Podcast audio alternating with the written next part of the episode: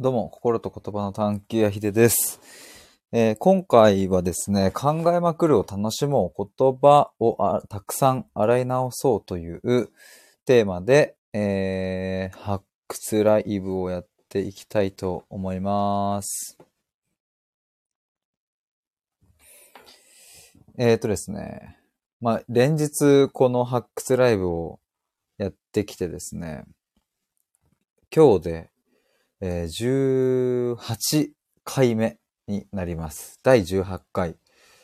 えーこれ毎日やっているので、18日間今やり続けてきているわけですが、あの、本当にあの、いつも来ていただいている皆さん、聞いていただいている皆さんありがとうございます。気づけばもう18回、18日ということで、まさかこんなにできるとは思ってもいませんでしたが、あの、毎回毎回楽しくてですね、で、新たな発見もあって、まあ、この発掘ライブというのは、あの、あ、KT さんこんばんは。お疲れ様です。先ほどありがとうございました。お疲れ様です。そう、さっきあの、クラファンの、えっ、と、支援者さんに向けてのインスタライブがあって、KT さんも参加いただきありがとうございました。で、えっ、と、このですね、発掘ライブは11月1日からオンラインサロンをやるっていうのを、あそこに向けて、まあ一人で悩んでいてもなかなか進まないことがあったりするので、リスナーさんのお力も借りながら、自分でまだ言語ができてないところを発掘していこうみたいな感じでやっているんですけれども、えーっと、今、レターに表示させるのと、今、アーカイブを聞いてくださっている方は、概要欄の方を見ていただきたいんですけれども、リンクを載っけているので、そこを覗いてみていただけると、今までのライブの中で何が話されてきたかみたいなところが載っているので、もしよかったら見てみてください。ちょっと日によっては、あまりメモできてない時もあるんですけど。あー、水梅。昨日ちょっとね、あの、口内炎が痛くてっていう話昨日してたんですけど、今日もね、まだ、まだちょっと痛いっすね。口内炎が微妙なとこにできてるからちょっとね、まあいつも滑舌がいいわけではないんですけれども、今日はちょっとなんか舌足らずにまたなりそうな感じが、舌足らずに拍車がかかりそうですね。あ、ななめさんこんばんは。口内炎ライブ。そう、口内炎ライブっすよ。ちょっとマジ。ほんと口内炎ね、なんかポツってできてるのがね、もうあのね、ちっちゃいのが本当にすげえ痛いんですけれども。さて、まあ今日の本題はですね、まあこのテーマ考えまくるを、ちょっと書いとこう。考えまくるを楽しもう。えー、言葉をたくさん、あ、洗い直そう。これあれだね。あのー、あ、KT さん、斜め45度さん、こんばんみ。斜め45度めっちゃ懐かしい。お笑い芸人いましたよね。エンタの神様によくです。考えまくるを楽しもう。ちょっとこれ今、上のね、タイトルが途中で切れちゃっているので、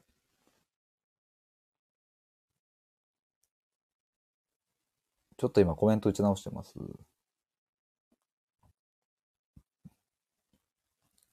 これですね。45度からこんばんみーということで、皆さんありがとうございます。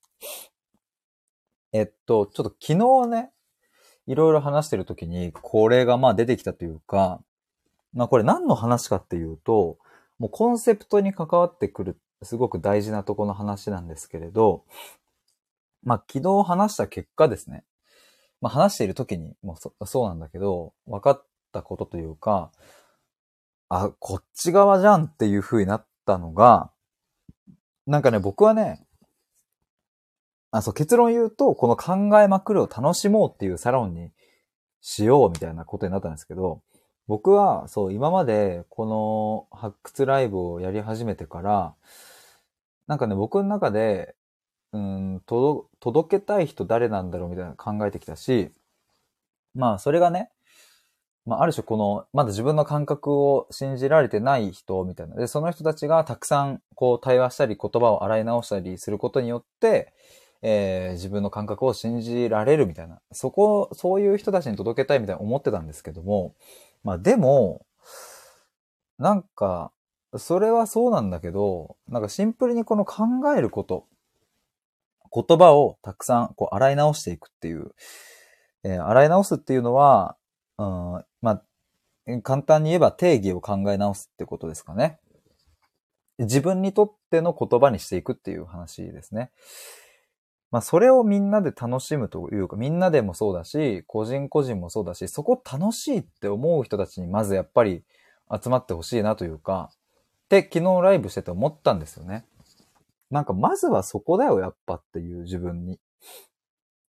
なんかね、そう、もっともっと自分もこう、多くの人に届けられる、られるようになってきたときには、うん、もっとピンポイントに定めていってもいいのかもしれないですけれど、ピンポイントっていうか、その、感覚が信じられない人に向けて何かやるっていうのもあるかもしれないですけども、まあでもやっぱ、シンプルにこう考えるのが好きな人って、うん、それに付随してどこか自分の感覚を信じることが難しかったりする瞬間もまああったりするよなとも思うし、でも、それを考えることによって、なんか打破してきたりとか、うん、自分のね、何か糧にしてきたりみたいな経験があると思うので、まあそういう人たちと一緒に楽しみたいなっていうのが純粋な思いですね。で、なんかやっぱりこう、今こういう時代で閉塞感もあったりとか、まあコロナもね、落ち着いてきたとはいえ、とはいえ、やっぱりコロナ前までの空気感と今っていうのは、まあやっぱり違ったりもするし、まあ今でもね、その外で、えっ、ー、と、マスクをするだのしないだのみたいな、なんかそんな話もね、あって僕は、あの、外歩いてる時はもうね、しないですけれどね。人がいないところでは。とかさ、まあまあそういう世界だから、あの、なんだろうな。まあやっぱりなんかこう爽やかな空気感でサロンを立ち上げたいなって思ったんですよ。だから、何かこう、どよんとした空気感とか、何かこう問題にこう向き合うみたいな空気感とか、自分の課題をこう整理するとか、なんかね、そっち側だとちょっとこう空気感的にね、なんかこう爽やかな感じがないから、なんか、なんて言うんですかね。別に僕それがね、嫌いとかじゃなくて、そういう瞬間も欲し欲しいというかね、あっていいと思うんですけど、まあオンラインサロンとして、えっ、ー、と、皆さんに集まっていただいてやるんであれば、なんかやっぱり、こう、スカッと爽やかな感じで、みんなで楽しみながら、でも、その中に、え、ドロドロした話とかもするっていう、なんかそういう空気感の方がやっぱしっくりくるなっていうふうに思ったんですよね。ななめさん、真剣になればなるほど、浮く現実世界。真剣に考えるのはダサいのかな？ダサくないっすよね。って思いますけどね。でもなんかさ、いやでもすごいわかりますよ。真剣に物事を考えれば考えるほど、言葉を選ばずに言うと、すごくね、あの、周りが陳腐に見えてくる瞬間とかがあるんですよね。周りって言うとすごくざっくりしてますが、なんだろうな。うん。まあ、例えば、まあよく僕は言ったりするけど、これさえ、これさえすればお金が稼げるとか、まあこれはわかりやすいかもしれないけど、なんかそれ系の情報とかで、えー、確かにね、経験に基づいて、それさえやればなんかうまくいくのかもしれないですけれど、なんか僕たちはそういうので成功したからといって幸せになるわけではないんですよね。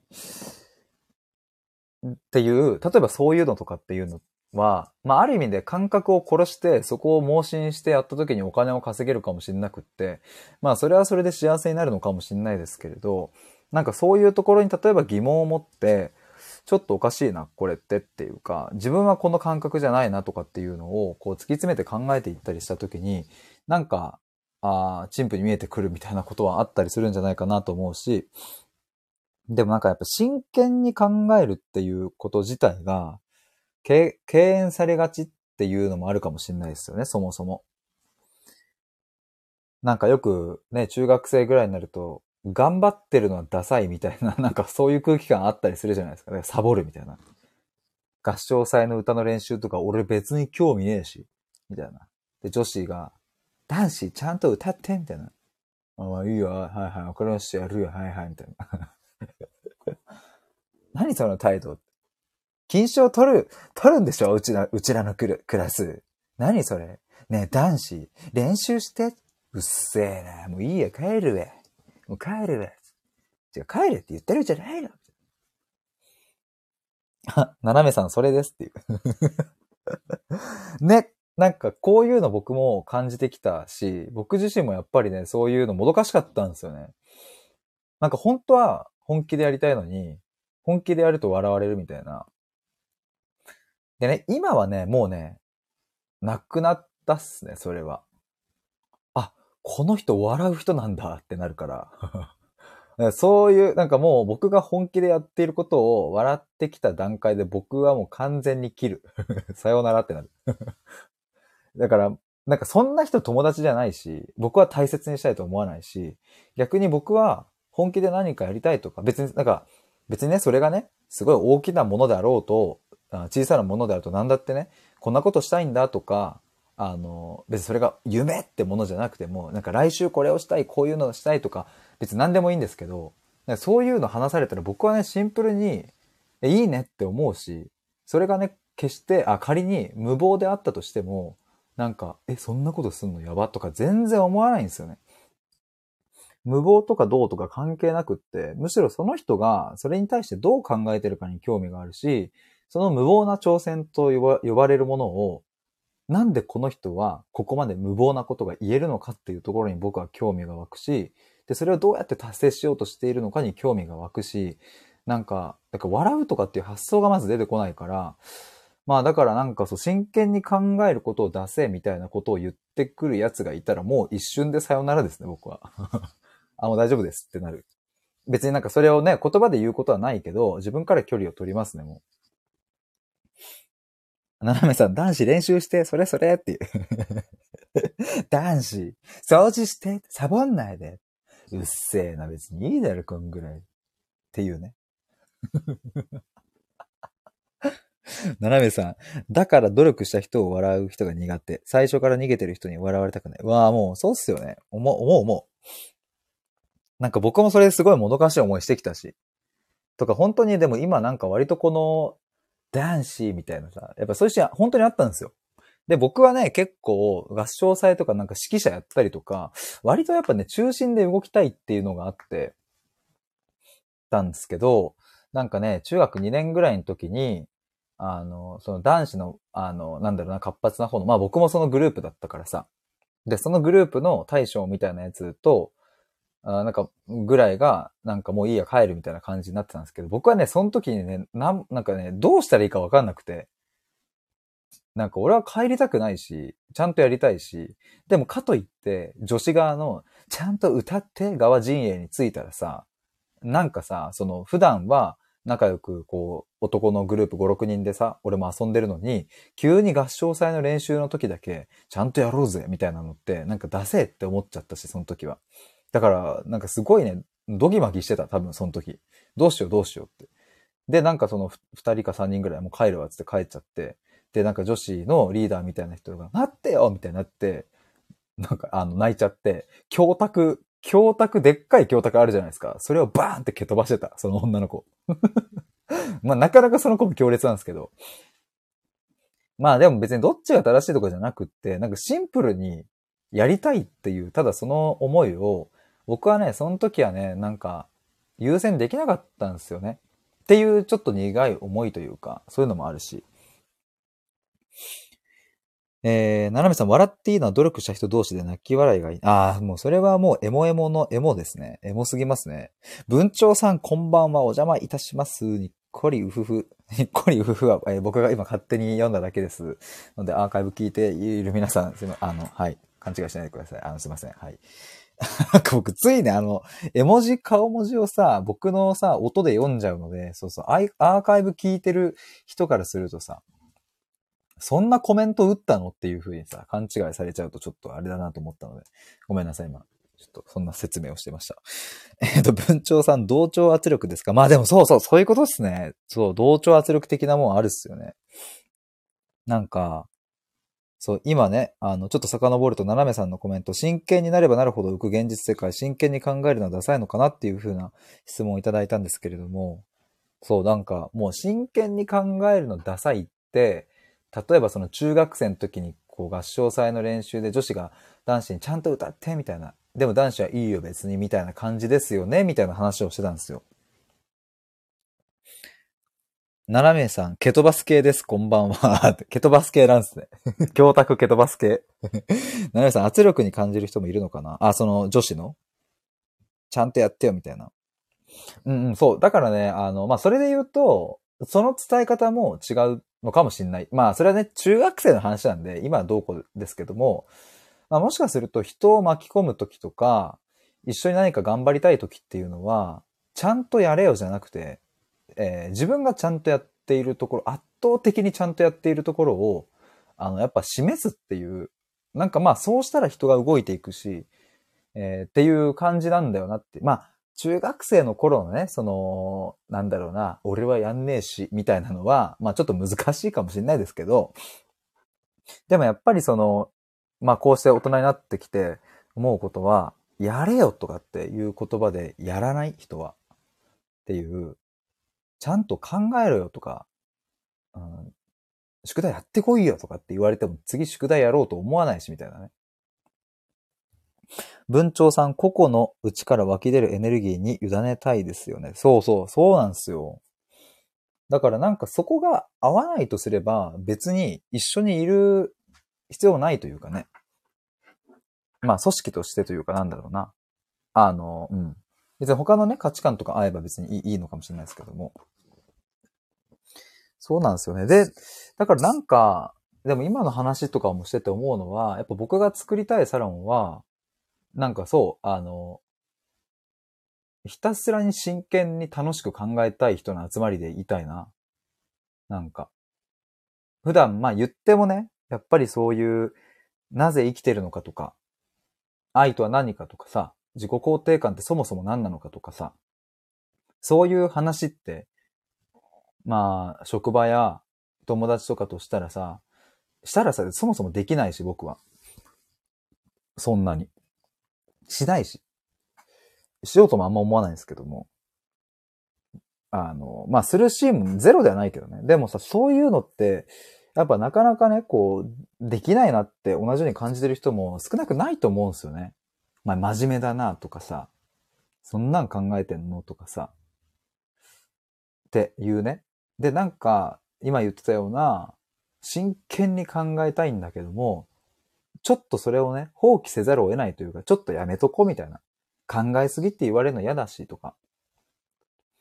うん、なんかこう、なんだろうな、ポップなやつに思われたいとか。うん、僕もね、あったそういうの。なんかこう、軽い、いい意味で軽さがあるやつに思われたいから考えてないふりをしてるとかね。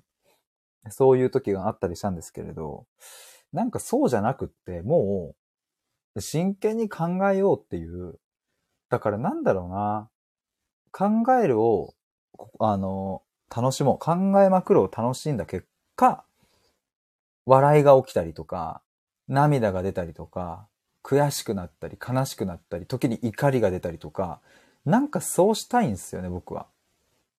だからなんか、あの、まあ、楽しいっていうのが前提ですけれども、うん、考えることを真剣に突き詰めた結果、やっぱね、いろんな感情が湧いてくる。僕ね、本当にね、真剣に話してる時に結構笑いが生まれたりするんですよね。あんいう時の笑いって結構面白いし、なんか、心から笑えるんですけれど、大学生の時とかね、なんか、先輩の話とか聞いてて、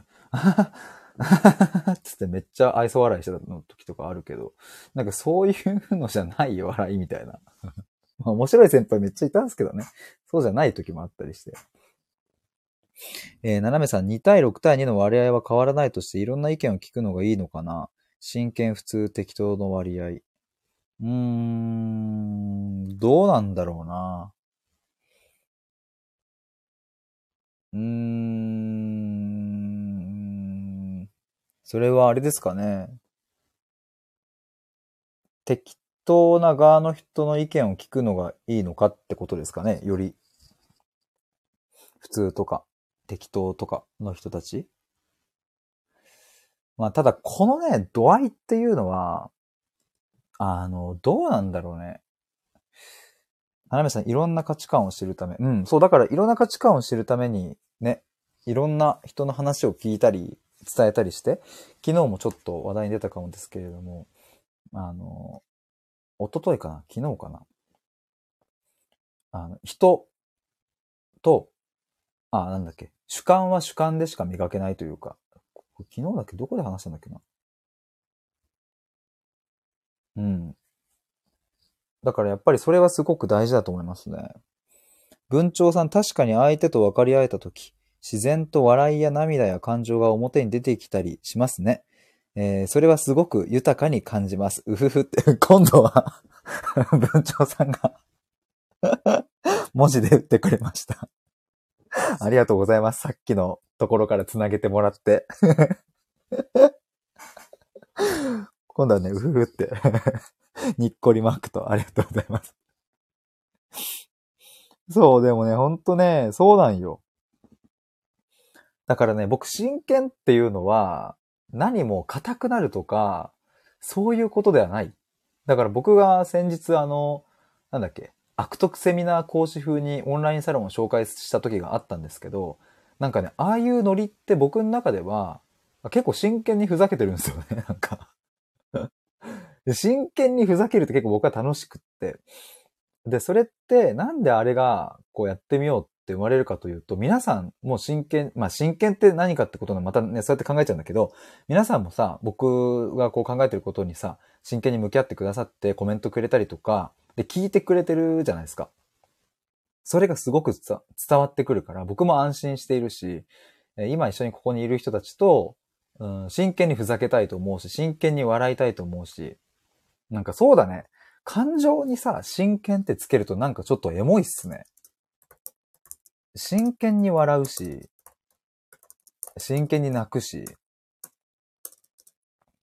真剣に悲しむ。真剣に怒る。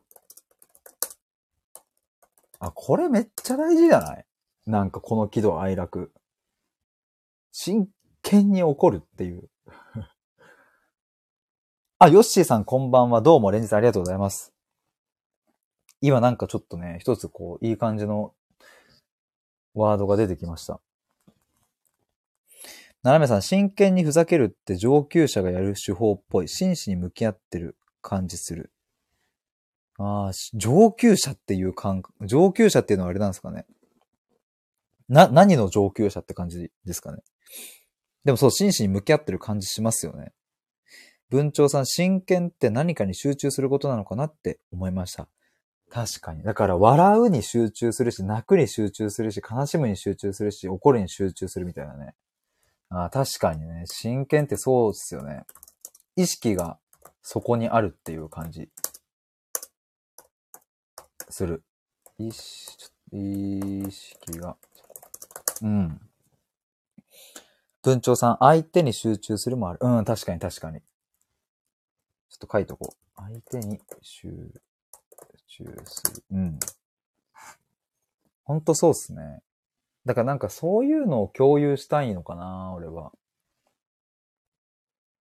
だからなんか、このサロンでは、そんじょそこらの、あなんかこう、真剣度とは違うくらいのその真剣に、まあ、相手に集中するし、自分にも集中するし、意識をそこに置いて、本気でやっぱ考えたいし、それをでも楽しみたいし、なんか、なんだろうな、それをでも別に、まあこれは前々から言ってますけど、別に対話したい人はすればいいし、聞いていたい人は別に自分一人で聞いて、えー、深めていればいいし、なんかそうやってありたいな。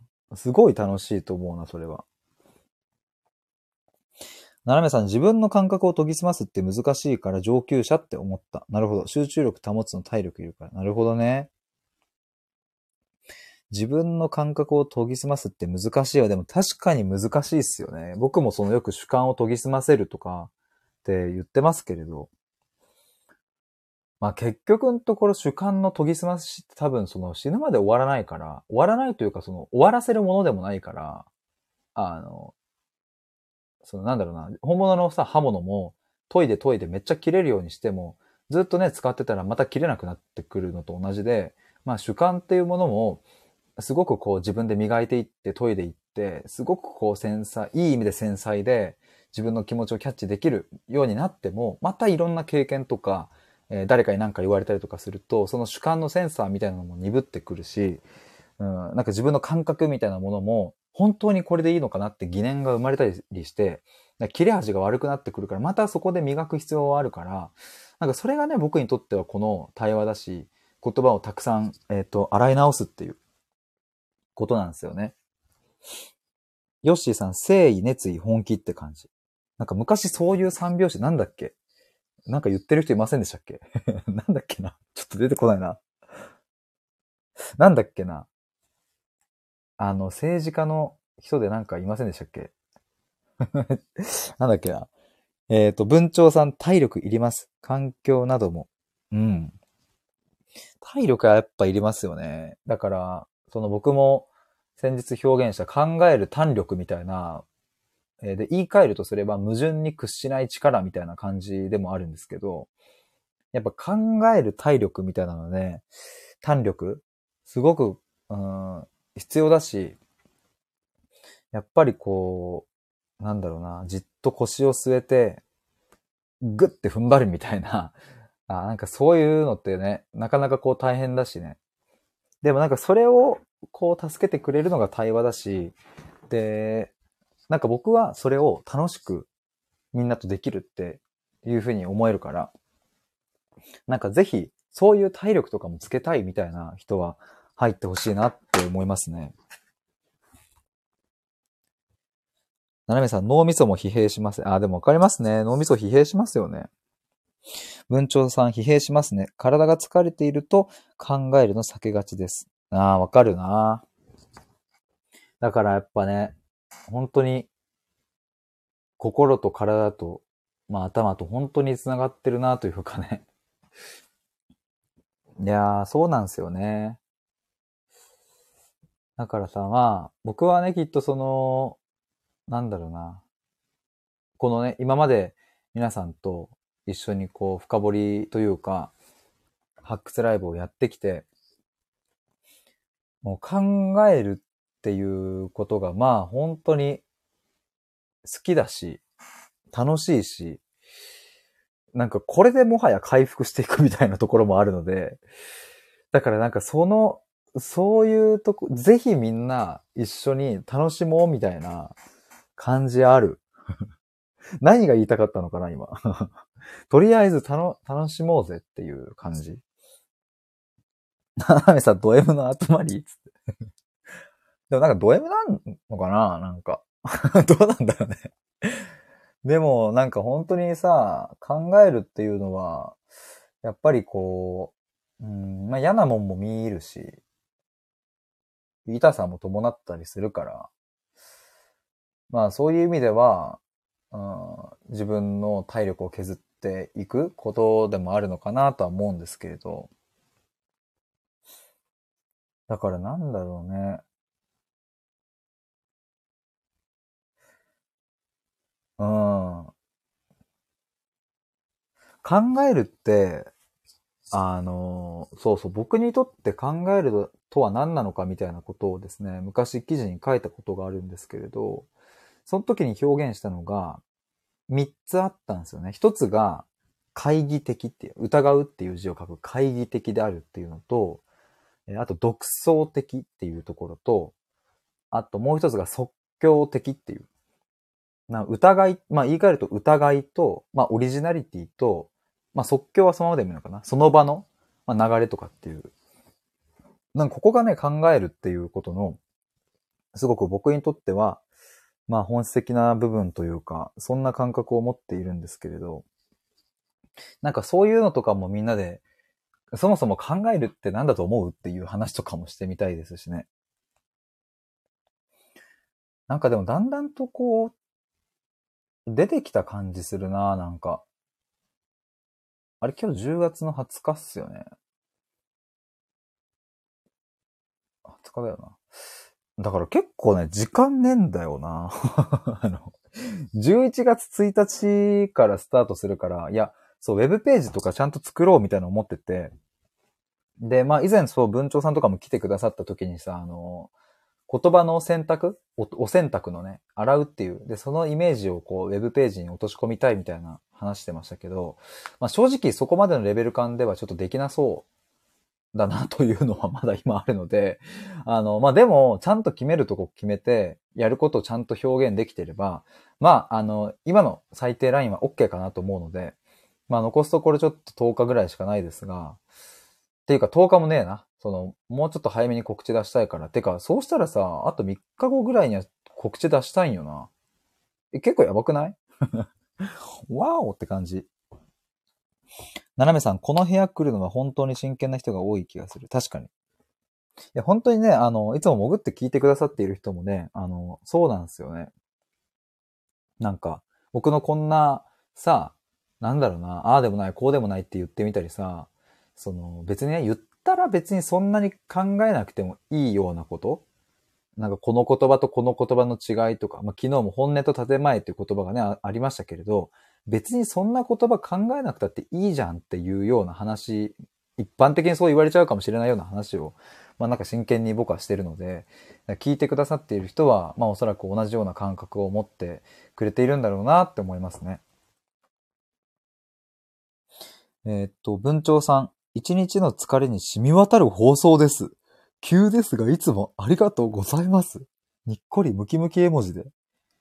もう一回読んでいいですか？一日の疲れに染み渡る放送です。だってよ、皆さん聞きましたか？何度でも言いたいですね。アーカイブを聞いている皆さん、文鳥さんがとっても、も僕がもうハッピーハッピーになっちゃうことを言ってくれました。ありがとうございます。やった。本当ですか？めっちゃ嬉しいっす。その言葉に僕は今めちゃくちゃテンションが上がって、今日一日の疲れに染み渡りましたよ。やったね。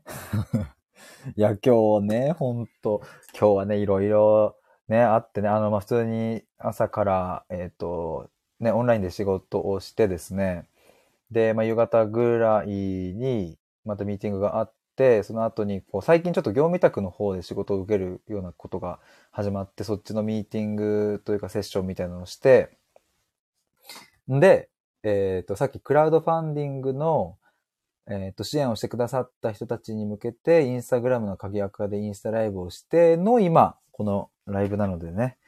いやその最後のこの、今日、今日最後の、なんだ。まあ別にこれ仕事って感じじゃないですけど、なんかまあ、や、やること？みたいな。今日最後のそれでそういう風に言ってもらえても僕は幸せです。今日はいい夢が見れますわ。ありがとうございます。でもなんかさ、そう、本当にさ、真剣に取り組みたいんすよね、僕。だから。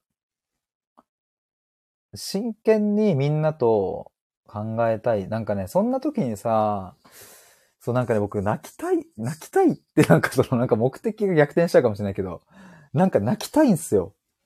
僕ね、あのー、ちょっとこれ話していいっすか？あの、2019年4月に僕一人でミスチルのライブに福岡まで行ったんですよ。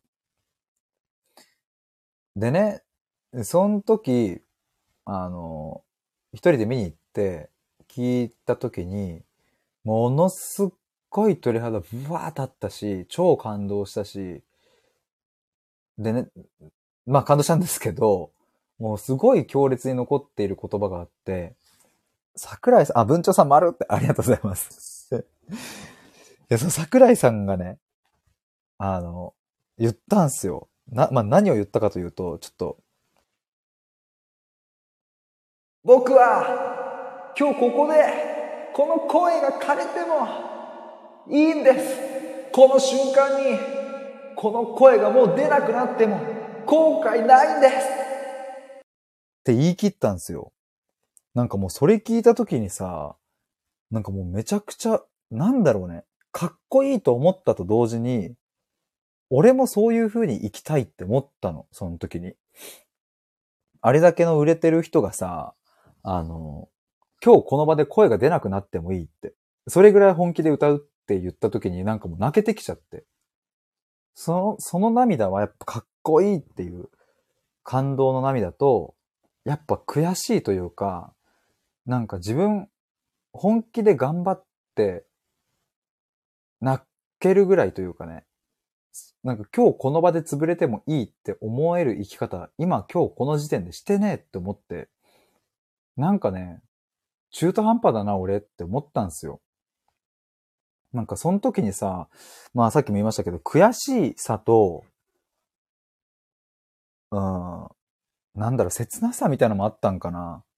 ていうか待って、なんかさ、その時のさ、ちょっと待って待って待って、待て待て、わわわわわ。わななめさん、ななめさん、命削って音楽を作るって聞いた。ねでもほんとそうなんすよ。ちょっと待って、なんかさ、今さ、なんかさ、昔ね、僕それさ、ミスチルのライブ行くときになんなんかね、ノート持ってって、その時に思ったことをね、バーって書いたんすよ。え、なんか、うわ、ちょっと待って、それめっちゃ見つけたい。なんて書いたっけな。ちょっとね、僕ね、そう、ノートを、あ、これかなあ待って、これかもしんない。え？え、これじゃない？あ、待って待って待って待って待って。来たぞ、来たぞ、来たぞ。え、4月。お、お、お、おあったーあったー文鳥さんかっこいい。今この瞬間を命を燃やしてる感覚。そうそうそう、そうなの。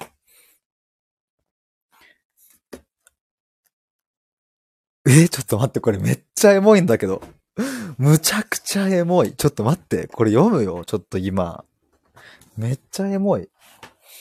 えっ、ー、とね、2019年4月だから、えー、っと、僕何歳だ？今27なんで、え？24?23 か？まあまあ、誕生日、えー、っと、その年に24になる年ってことかな？そう、24になる年っすわ。2019年4月。え2019年4月、まあ、社会人1年目で、で、まだ母親もね、癌になってなかったですね、この時は。その時に、ミスチルのライブを見終わった後に、どっかのカフェに行って、ノートに書いた文章が残ってる。今思い出した。で、ちょっとその感想を読みたいと思います。4月20日ミスチルライブ感想3つって書いてある。1つ目、桜井さんの熱に胸打たれた。えー、声が今日で出なくなったとしても後悔はない。30年やってきて未だに3万5千人が集まってくれる。こんな幸せなことはないって言ってたんだ。へえ。声が今日で出なくなったとしても後悔はないって、こんだけの人があんだけさっぱり言えるってすごいっすよね。文鳥さん、声が今日で出なくなったとしても後悔ない。そう。ありがとうございます。書いてもらって。これなんかやばくないっすか？本当に後悔なさそうだもんな。悔しさはあると思うけど、後悔みたいなものはないよねって思ったあの言葉を聞いて。そして感想、えー、3つのうちの2つ目。会場の一体感がすごい。えー、ミスチル、えー、VS 客という構造で、えー、両者が、えー、っと、なんだこれ、パワーを送り合っていたって書いてあるな。えー、そんなことが書いてあるんだ。書いてあるんですよね。書いてたんだ。そして感想3つ目。えー、っと、against all gravity の意味が、えー、良かった。ああ、あ、なんかこれミスチルのね、ライブの、その、ライブの名前が against all gravity って、まあ、グラビティって確か重力とかって意味だったと思うんですけども、だから重力に逆らうみたいなことなのかな？アゲインストって。で、まあ書いてあるのは人によってグラビティの定義は変わる。この時も定義とか書いてるな。えー、空飛びたい人は重力、地に足つけたい人は浮力。それぞれのグラビティ。でも今日はそんな苦しみや幸せ、辛さを遠い方に追いやって楽しさに連れていく。へへへ、なんかなんかそれっぽいこと書いてますね、僕。なんかちゃんとやっぱこの時も言ってるんだね、定義が変わるとかっていうの。えー、そしてこれを踏まえ、この感想3つを踏まえて書いていることがさっき言ってたことなんですよ。えー、これを踏まえて、自分が本気で泣いたり、やりきったりしたのは中学の頃、夏の、えー、総体で負けた時、自然と涙が出た。これ野球部の経験ですね。えー、受験は人に流されず最後までやりきった。これは高校受験ですね。しかし、高校で手を抜くということが本格化した。逃げた。それから本気で胸を熱くしたことがない。悔しいという感情も消えた。中学の新人戦でベンチから、えー、怪我で外れてしまった時とか、えー、そういう自分の心の中から湧き上がってくる感情、情熱をもう一度感じたい。一年後、4月の会社の、え、ー、と、キックオフという、まあ、全体ミーティングで、えー、新人賞を取ってステージに上がる。そこで絶対泣いてやる。本気になれ、熱狂しろって書いてる。すごいな、これ。こんなん書いてたんだ。ちなみに新人賞は全然取る気配は全くありませんでしたし、えー、結局ですね、社会人1年目何もやる気というね、なんかそういうやるぞみたいなやっぱ出なかったし、ずっともやもやしてました、僕は。何なんだろう、これって。文鳥さん、その人にとっての重力。空飛びたい人にとっては、えー、重力。地に足つけたい人にとっては浮力。確かに。ね。ね。結構これ確かにってなるよね。僕がさっき言ってたの。空飛びたい人にとっては、まあ、アゲインストグラビティだから、まあ、重力になるし、地に足つけたい人は浮力になる。うんうん。文鳥さん3つを踏まえた上での感想も素敵です。悔しがりたい。ね。いやー、なんかエモいわー。あの時さ、あ、多分これ空港のカフェで書いたのかな。飛行機待ってる時に。なんか、ほんと自分に対しての不甲斐なさとか悔しさみたいなのを感じたんだけど、なんかね、高校で手を抜くということが本格化した、逃げたって書いてあるのは、これね、僕の、これも結構強烈な体験なんですけど、僕ね、高校は結構、あの、ちゃんと甲子園を行ける高校を選んだんですよ。まあ、行けなかったけど。あの、行ける可能性がちゃんとあるところを選んだんですよ。いろいろ。あの、なんだ見学会とか行ったりして。で、5、6個見学会行った結果、最後に行ったところがが僕が入学した高校なんですけど、なんか、もう練習始まる前に、あ、ここだって思ったんですよね。そのグラウンドの空気感とピリッとしてる感じと、みんな真剣だ。ここだったらマジでワンチャン甲子園行けるぞって思って、僕はもう練習始める前にですね、その練習会に参加して朝ね、集合して、まあ中学3年生ですよ、僕その時。中3の僕は、ここで野球やりたいと思って決めたんですよ。で、いざ入ってみたら、中が見えたんですよね。で、みんなね、あの先輩とかがめちゃくちゃうまーくサボってて。それは監督がまあ超厳しかったんで、その監督の目に留まんないようにというか、その、厳しい練習を耐え抜くためにサボるっていうことをしてたんですよ。僕、それ見てなんかちょっとびっくりして、あ、みんなサボってるってなっちゃって、その時に。で、自分はサボんないでやるぞって思ったんですけど、まあ環境は人を変えますね、本当僕も気づいたら、サボることが心地よくなってたんですよね。楽だから。で、逆に言うと、サボらないで一生懸命やろうとするとですね、うん、それは、基準を、チームの基準を上げてしまうから、みんな好まないんですよね。つまり、例えば、えっ、ー、と、長距離走を、うん、じゃあ10分で走れって言われた時に、誰かがね、7分で走ってしまったら、それが基準になるわけですよ。監督の。だから、7分で走れる人も9分とかで走るみたいなことがあったりして、まあ、要は足の引っ張り合いっちゃ引っ張り合いですよね。まあ、でも甲子園は目指しているみたいな。で、まあ、一個はですね、なんやかんやで千葉県の準優勝まで行ったので、まあ、結構強かったし、えっ、ー、と、関東大会のベスト8とかまで一個は行ったのでね。あと一生すれば甲子園みたいなとこまでは行ったんですけれど、まあそれはね、一個上の実力があったからっていう話であって、まあ僕らの代はですね、そこまで実力が伴わなかったし、で、僕もだからやっぱりなんかね、ずっとそこがもどかしかったんですよね。斜めさん、どっちが正解かわからなくなる。楽して稼ぐのがかっこいいのかな？って。まあ、楽して稼げる人もな、稼いでる人も人によりますけどね。でも、なんやかんやみんな頑張ってるような気がするんですけどね。本当に楽してる人いるかもしれないけど、でも本当に楽して稼いでる人、まあ、ある意味それは実力だなと思うので、だし、まあ、天性というかね、才能だと思うので、まあ、それはそれでいいのかなって思います。稼ぐってことに関して言えばね。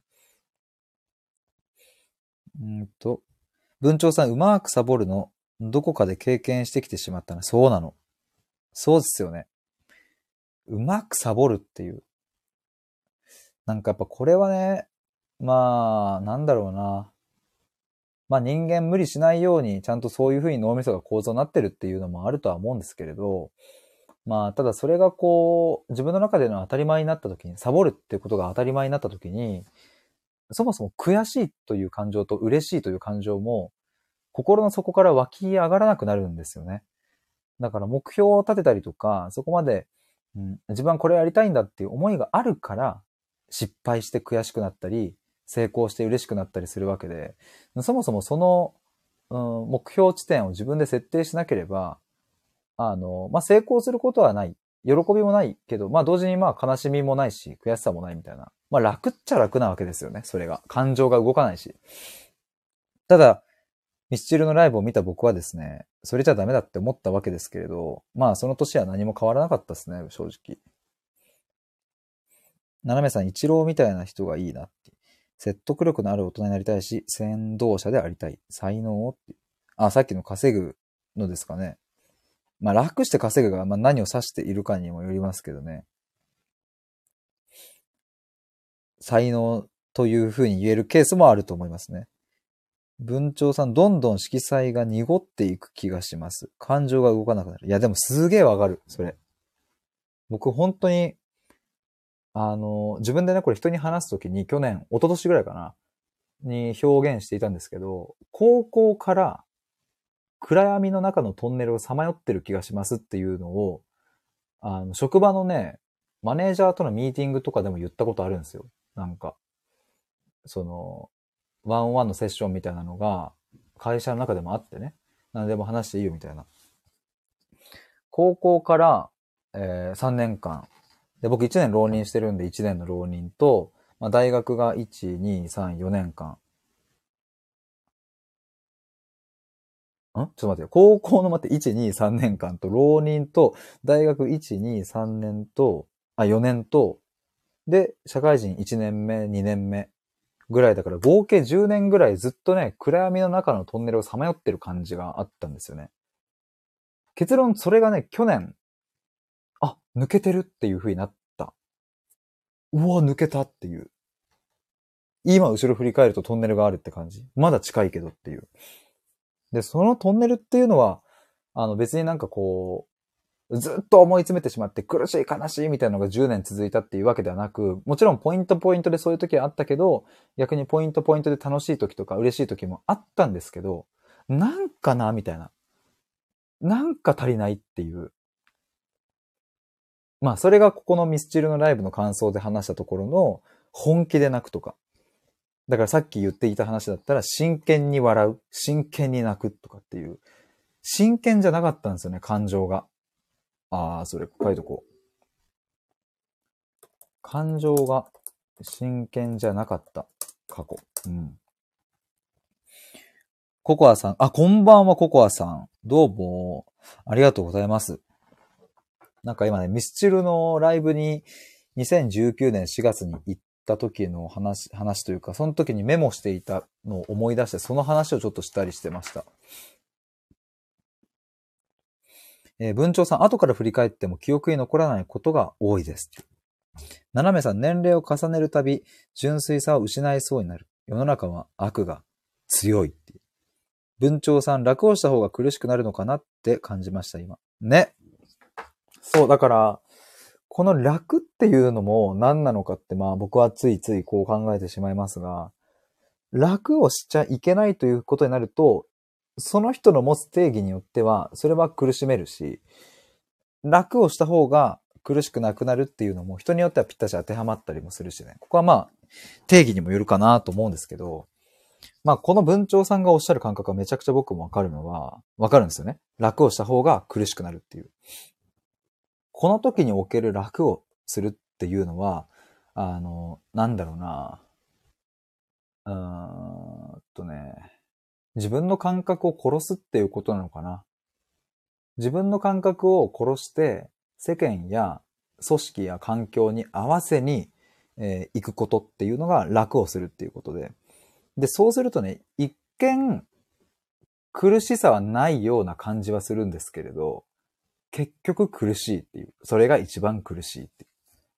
自分の感覚をバンバン出していったら時に人とぶつかる時もあるかもしれないし、嫌われる時もあるかもしれないですけれど、結果的にね、苦しさみたいなとこで言うと、あの、むしろないんじゃないまあ、ないって言うとまた語弊かもしれないけど、うん、比べたらない、ないというか、その苦しささえも、うん、自分にとって糧になるものっていう感覚があるですね。えっ、ー、と、文鳥さん、私にとっての楽は逃げるとかごまかすですかね。えー、文鳥さん、楽は自分の感覚を殺して周りに合わせること。なるほど。ああ、これは今僕のをメモしてくださってありがとうございます。そうなんですよ。このでもさ、さ、そう、逃げるとかさ、そういう言葉も僕結構ね、考えたい対象なんですよね。よくさ、なんだろうね、逃げるなっていう風に言うじゃない？で、僕もさっきのミスチルライブの感想のところで自分は逃げたって書いてあるんですけど、何から逃げたんでしょうねっていうところがまず考えたいし、そもそも。で、逃げるってダメなんだっけっていうところをもう考えたい。えっ、ー、と、なぜかと言ったらその逃げるってかなりその生存戦略としてはめちゃくちゃ正しい、あの、打ち手、打ち手の可能性は結構高いですよね。だから、あのー、なんだろうな、その戦だみたいな、なんか昔の戦でも、こりゃ勝てないって思ったら、あの、なんだっけな、め、もう武器を置いて一目散に逃げたな、なんかの話で聞いたんですよ。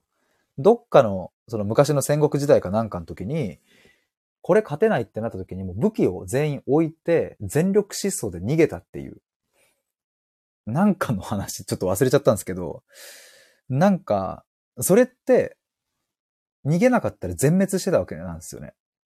で、全滅してたら家族みんな悲しむし、死んじゃった人たちもみんな苦しいわけじゃないですか。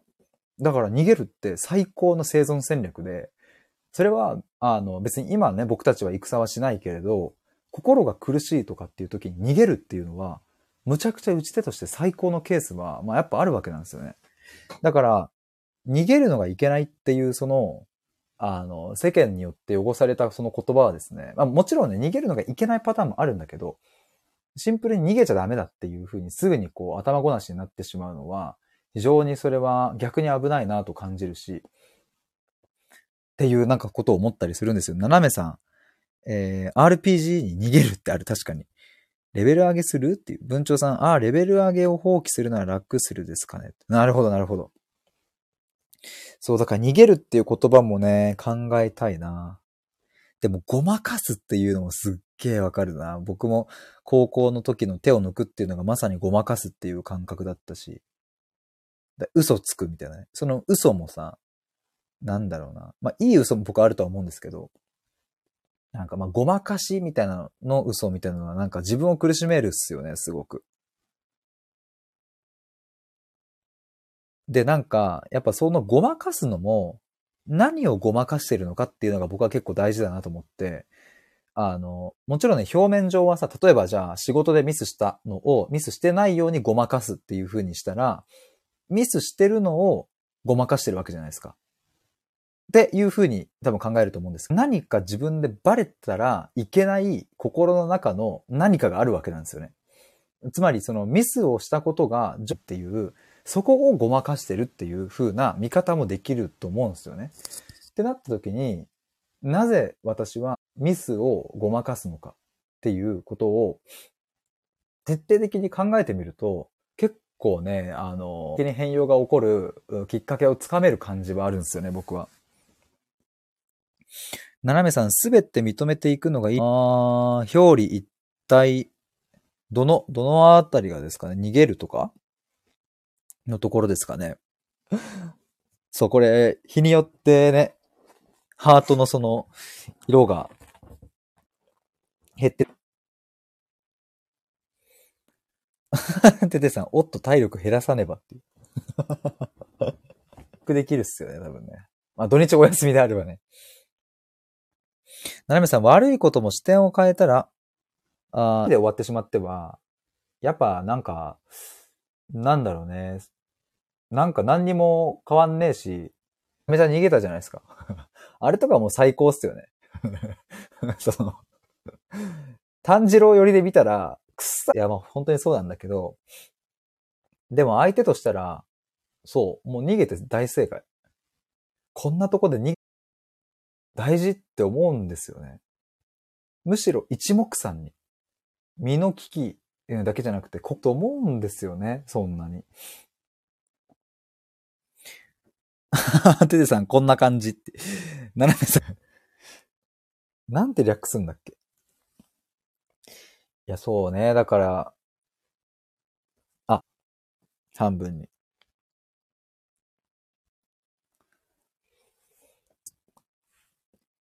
ないのでねって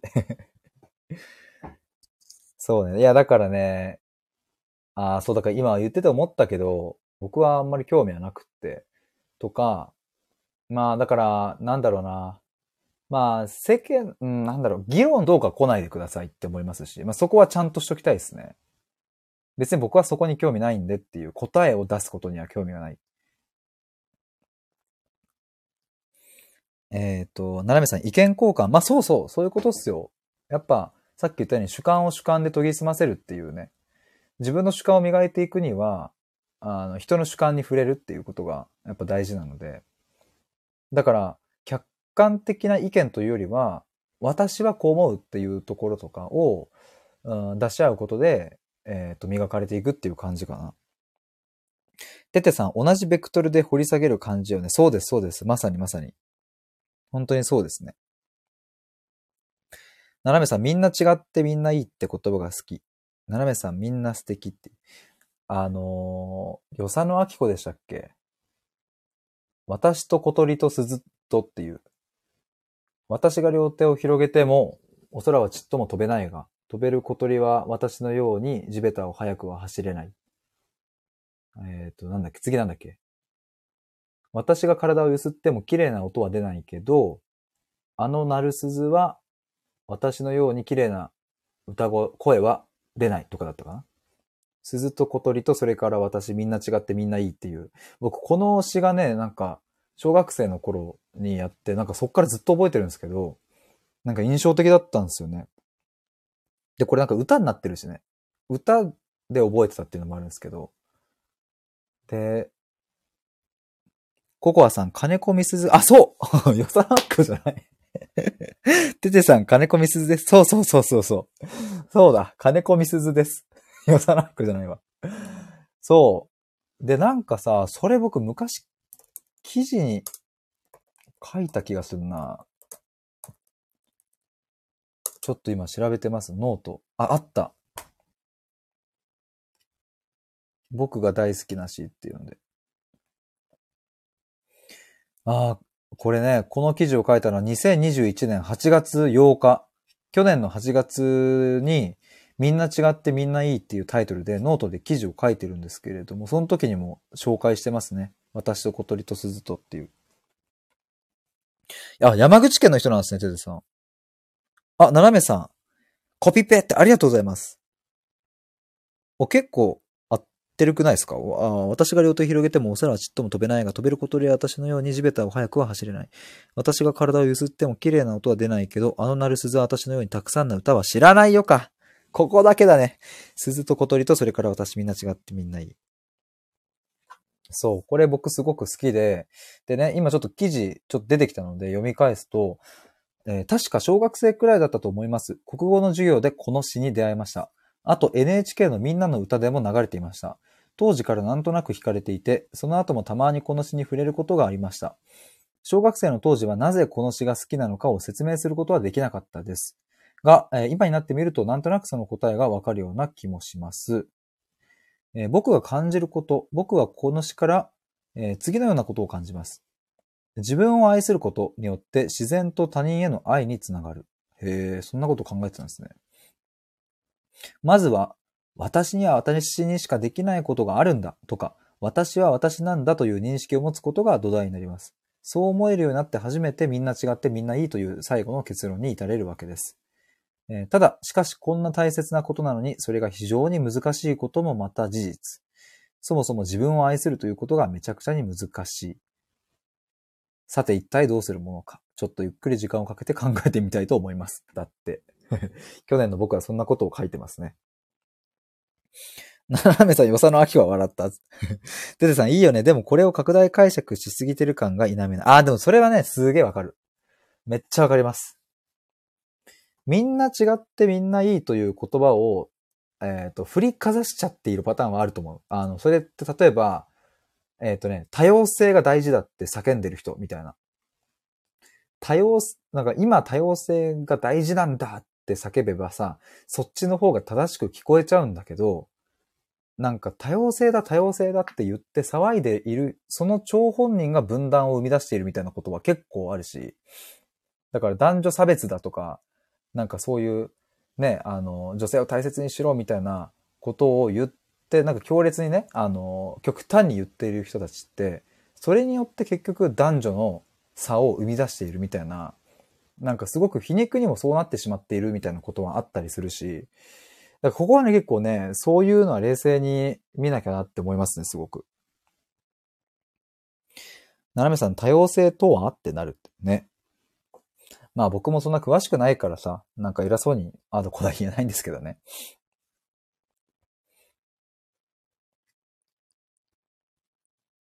いやーでもなんか、今こういう風な話とかをさ、まさにサロンの中でもしたいし、今は僕しか喋ってないけど、まあみんなで対話会的にしたいっすよね。ててさん、少数派を認めても優先するのとはちょっと違うんよねって。うん。そうそうそうそう。優先とかね。ココアさん、スローガン化されちゃうと強制力を感じてしまう。ああ、それもすごいわかるな。ててさん、うん、なんかそれも違うか。そうそう。あ、このココアさんのね、あの、この、スローガン化されちゃうと強制力を感じてしまうっていうの、そうそうってわかるってことですよね。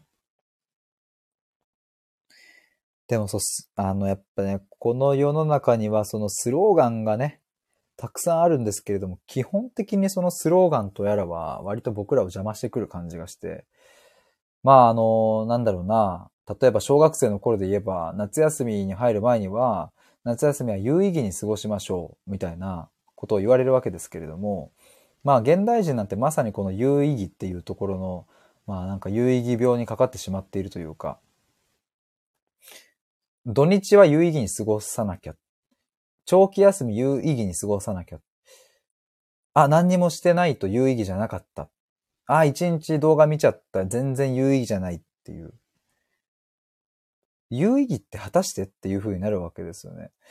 で、夏休みなんかも、なんか有意義に過ごすっていうのって、それは早めに宿題を終わらして、自由研究をして、宿題をやって、で、行きたいところに行って、みたいな、なんかそのやることにすごくこうフォーカスをしていて、充実させるみたいなことになってるわけですけれど、人間ってやること、なすこと全部が幸せにつながるかって言ったらそうじゃなくって、そもそもね、無駄な時間と言われるものだったり、自分の中の空白の時間みたいなものがあった時に、うん、自分との対話が生まれ深みが出たりとかっていうこともあるしさ、有意義に有意義にじゃなくて、まあ、ちゃんと意味を問うっていうね、そっちなんじゃないっていう。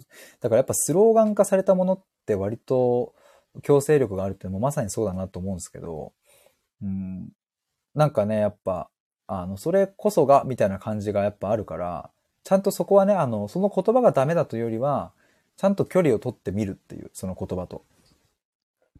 すごい大事な気がしますね、それは。言葉と距離を置くっていうのはね、僕の中ですごくこう、今年に入ってから出てきた大事な観点、視点ですね。この世の中人間ね、何十億人といるはずなのに、まあいるはずなのにいるのに、僕らはやっぱり職場の上司に言われたきつい、えー、一言。お前はダメだ。例えばそういう一言に、まあやられてしまうわけですよね。でも、そんなのってたったのね、70億分の1ぐらい、70億分の1の人が言った意見に過ぎないにもかかわらず、やっぱり僕らの心の中に入り込んできてしまうと。まあそれはすごくしょうがないことでもあるんですけれど、でもやっぱり視野を広げてみると、あの、人間だってまあ山ほどいるわけだし、その上司が全てなんてことはないわけで、ちゃんとその、なんか言われた言葉、まあ嬉しい言葉は全然たくさん吸収していけばいいんですけど、シンプルに傷つく言葉とか、うん、これはどうかな、もやもやするなっていうのとは、ちゃんと逃げる、それこそ逃げたりとか、距離を置いていくっていうのはめっちゃ大事だなって思いますね。ててさん好きな言葉で言うと、私は、ハチドリのハチドリの一滴っていう言葉が好きかな。へえ、ちょっと調べてみます、今。ハチドリの雫？ひとしずくっていうのかなこれ、今出てきたけど。あ、ててさん、ひとしずく。ありがとうございます。ななめさん、私は私にできることをしているだけですか？っていう、ちょっと今ね、僕も調べておりますが。ああ、そう書いてありますね。あ、ててさんですという。ちょっと今せっかくアーカイブを聞いてくださってる方もいらっしゃると思うので、ちょっと読みたいと思います。ウェブページの。ハチドリのひとしずくとは南米のアンデス地方に伝わるお話です。えー、森が燃えていました。森の生き物たちは我先にと逃げていきました。でも、クリキンディという名のハチドリだけは、行ったり来たり、くちばしで水の雫を一雫ずつ運んでは、火の上に落としていきます。動物たち動物たちがそれを見て、そんなことをして一体何になるんだと言って笑います。クリキンディはこう答えました。私は私にできることをしているだけ。おー。なるほど。なるほどな。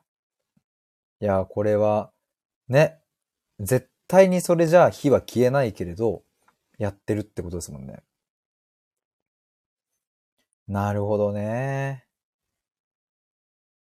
いや、こういうところからだよな、なんか。ななめさん、こういうのが楽しいって、ありがとうございます。個人個人のひとしずくは本当に小さなものでも、その一雫が集まれば川となり流れ始め、それがさらに集まれば海となります。そうなれば一般人の意見や考えが日本の偉い人たちを動かせるかもしれません。本当そうっすね。だからなんか僕、でも本当いや、今日これ知れてよかったな。僕もね、でもすごいこの感覚、超わかるっすね。ハチドリの一雫。だから僕も、オンラインサロンやったりとか、30歳で本出したいとか、まあいろいろ言ってますけど、なんかね、あの、目、うんとね、なんかこう、起業してでっかくしたいとか、例えばそういうことは僕ね、何も思わないんですよね。だから、もちろん僕のこう考えてることだったり、え、何かこう、新たに気づいてとか、あの、っていうものがね、いろんな人に、多くの人に届けられれば僕は嬉しいですけれども、なんかまあ僕は僕にできる範囲、範囲っていうか、この、まずは今この身近なところから、ただやってるっていう感覚だし、それがこう循環してったら嬉しいし、あの、もっと広くね。でもなんかもう、俺はこれで結構いいって割と思えてるんですよね。だから。うん。でもだからこそ頑張れるのかもしれないなというか。頑張るっていう言葉を久しぶりに使ったな、なんか。斜めさん知らないことを知れるのがスタイフ。いやー、なんか、え、てかもう1時間12分経ってんじゃん。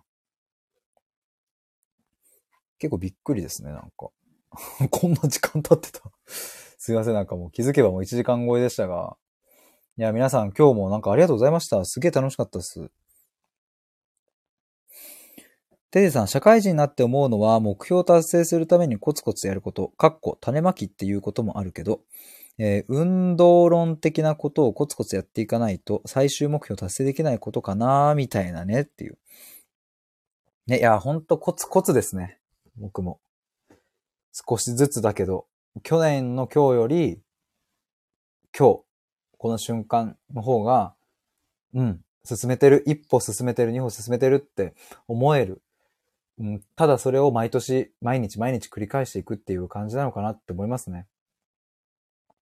でも去年の今日は、まだ母親も生きていたし、まだコミュニティ運営もね、今年に入って2つやりましたけれど、まだ1個もコミュニティ運営もしてないし、スタイフのメンバーシップもやってないし、うん、今の自分のサイトも立ち上げてないし、何もしてなかったのでね、まだ。まあ、スタイフはやってましたけど。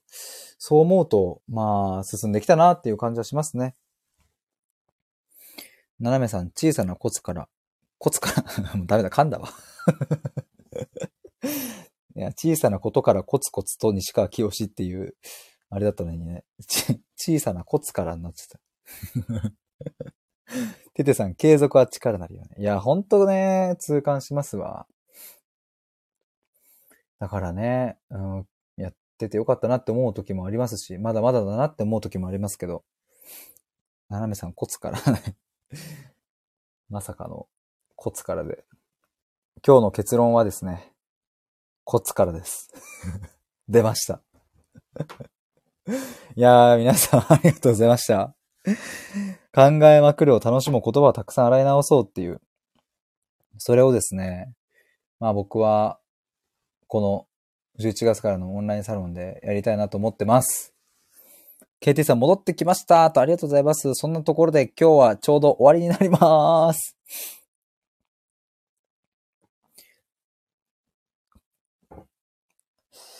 いやー、楽しかったっすわ。気づけばもう1時間超えでっていうね。KT さん戻ってきていただいたのに。すいませんが、また明日はですね、何時にやろうかな。ちなみに、今日ちょっとね、僕あの、ツイッターのサブアカのヒデボーイアカウントの方でつぶやいたんですけれど、この、えっ、ー、と、発掘ライブ？これは発掘ライブっていうのは、オンラインサロンをやるまでのものなので、まあ11月1日になったらもうやらなくなるわけですけど、でもやっぱりこうしてライブやるとね、いろいろ深まるしって思った時に、言葉の選択ライブ、お選択のね、言葉の選択をたくさんするっていう、なんかそれをちょっとやってみようかなと思って。うすいません、失礼しました。なんか空気がやっぱ溜まるんですよね、喋ってると。すいません。そう、発掘ライブ終わった後は言葉の選択ライブ。みんなで一緒に言葉をせ、みんなで一緒に言葉を選択しようみたいな、洗う方ですね。それをちょっとやろうというのを思っております。えっ、ー、と、あ、あ、あ、フォローしていいですかと、皆さん、交流ありがとうございます。えー、ココアさん、寝る前のひとしずく、心に染み当たりました。ありがとうございました。いや、よかったっすわ。ててさんも言っていただいてありがとうございます。えー、選択と選択。そうそう、選ぶとね、洗うの方の、かけてるのいいよね。そう、これね、あの、先日、先日って言っても結構前だけど、あの、おもちゃさんとかも言ってくださったんですよね。なめさんグエってそう。よく僕グエってなるすいません、ほんと皆さん。ヨッシーさん、ヒデボーイランドリー。ヒデボーイランドリーっす。ヒデボーイランドリーいいね。かわいいですね。えー、テレさん、まさに洗い出し。洗い出しって。ななめさん、コインランドリーみたいな雰囲気好き。いいっすね。ヒデボーイランドリー。いやー、そう、言葉を一緒に選択肢をライブを毎日やってったらさ、なんかそれこそそこで面白いって思ってくださった人は、じゃあもうちょっとね、サロンの中で深めてみたいなって思ってくれたら嬉しいし、そんな感じでやっていこうかなと思います。ナランメスさん、洗濯機眺めるの楽しい。あ、わかる？ガーって回ってるやつ。ついつい見ちゃいますよね。テテさん、ドラム式でぐるぐる回ってるのを見るのかな？あ、そうそう、あの、コインランドリーではそうっすよね。僕見ちゃいます。斜めさん、それです。無心になりますっていう。わかるな